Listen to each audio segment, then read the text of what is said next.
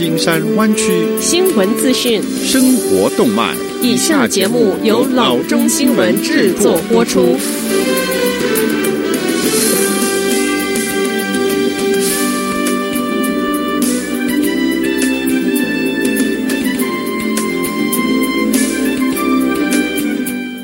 各位听众，大家好，欢迎来到老中广播电台的节目，我是君君。我们首先来关注今天的旧金山湾区地方消息。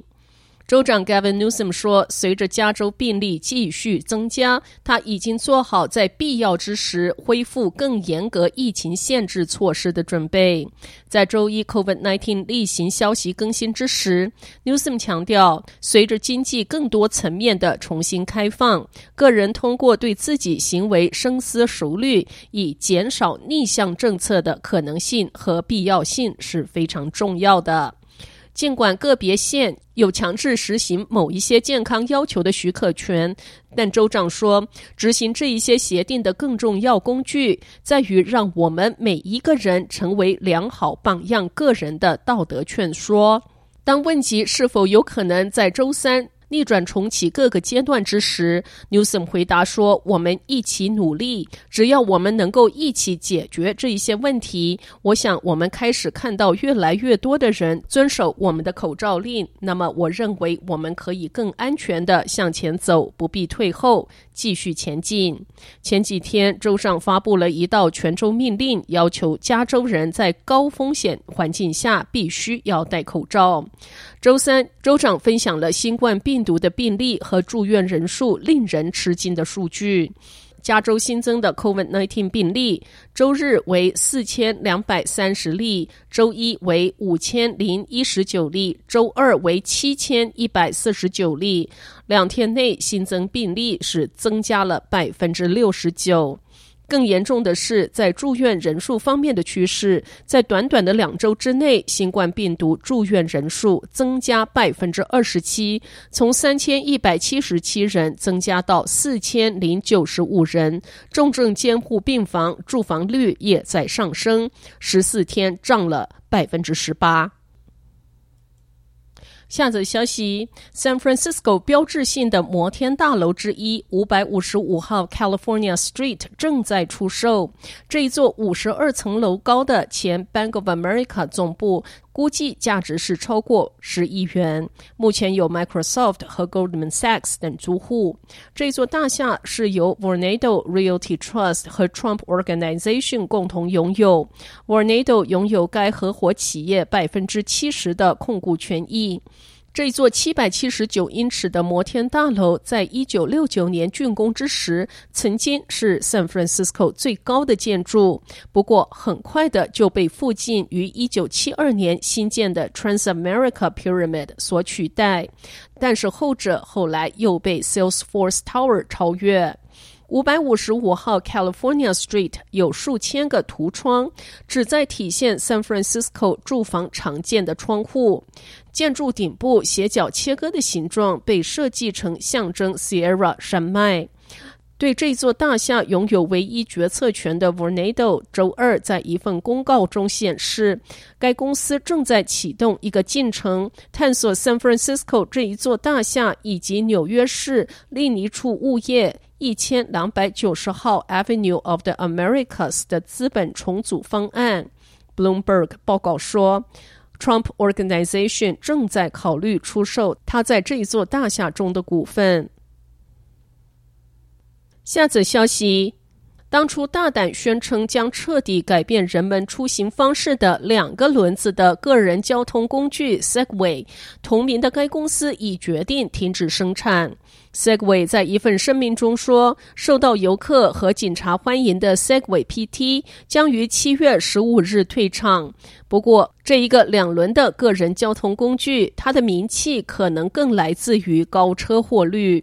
而且这一项个人交通工具为公司带来的营收不到百分之一点五。该公司表示将裁员二十一名员工，另外十二名员工则继续工作两个月到一年。而 New Hampshire 州的 Bedford 工厂则保留五名员工。这个发明人 Dean Kamen 于一九九九年创立公司之时，希望看到交通方式的革命。Segway 起初售价约为五千元，这对许多用户来说是一个很大的障碍，而且要驾驭它也相当有挑战性，因为骑士必须以特定角度保持平衡，才能使车辆前进。如果骑士的重心向任何一个方向移动太多，这个两轮的交通工具就容易失控而甩掉骑士。在某些城市已经文明规定不许使用它们，因为如果使用不当，用户很容易因车祸而受伤。下则消息，Lyft 正在利用轿车应用室来收集驾驶人的资料，以加速自动驾驶汽车的开发。Lyft 于周二六月二十三号的一篇博文中指出，他们的 Level Five 自驾车城市正在使用这些资料来建构 3D 地图，了解人类驾驶模式，并改善模拟测试。这些都是促进自驾汽车发展技术的必要途径。该城市是从 Express Drive 项目中的精选车辆获取资料。那是一个在平台上提供出租汽车和修旅车给驾驶人，以作为长期租赁等选项的一种替代方案。这些 Express Drive 的车辆配备向前摄像头、传感器以收集数据。Level Five 也是从位于 Palo Auto 的自驾车以及那些在公共道路上做测试之时，跟在他们的自驾车后面的安全车辆收集资料。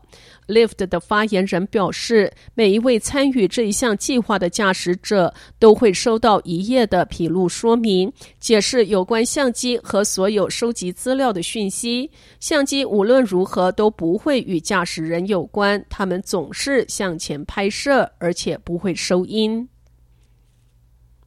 下则消息：Santa Rosa 城市将从七月一日起恢复停车小时收费，而且允许市区停车。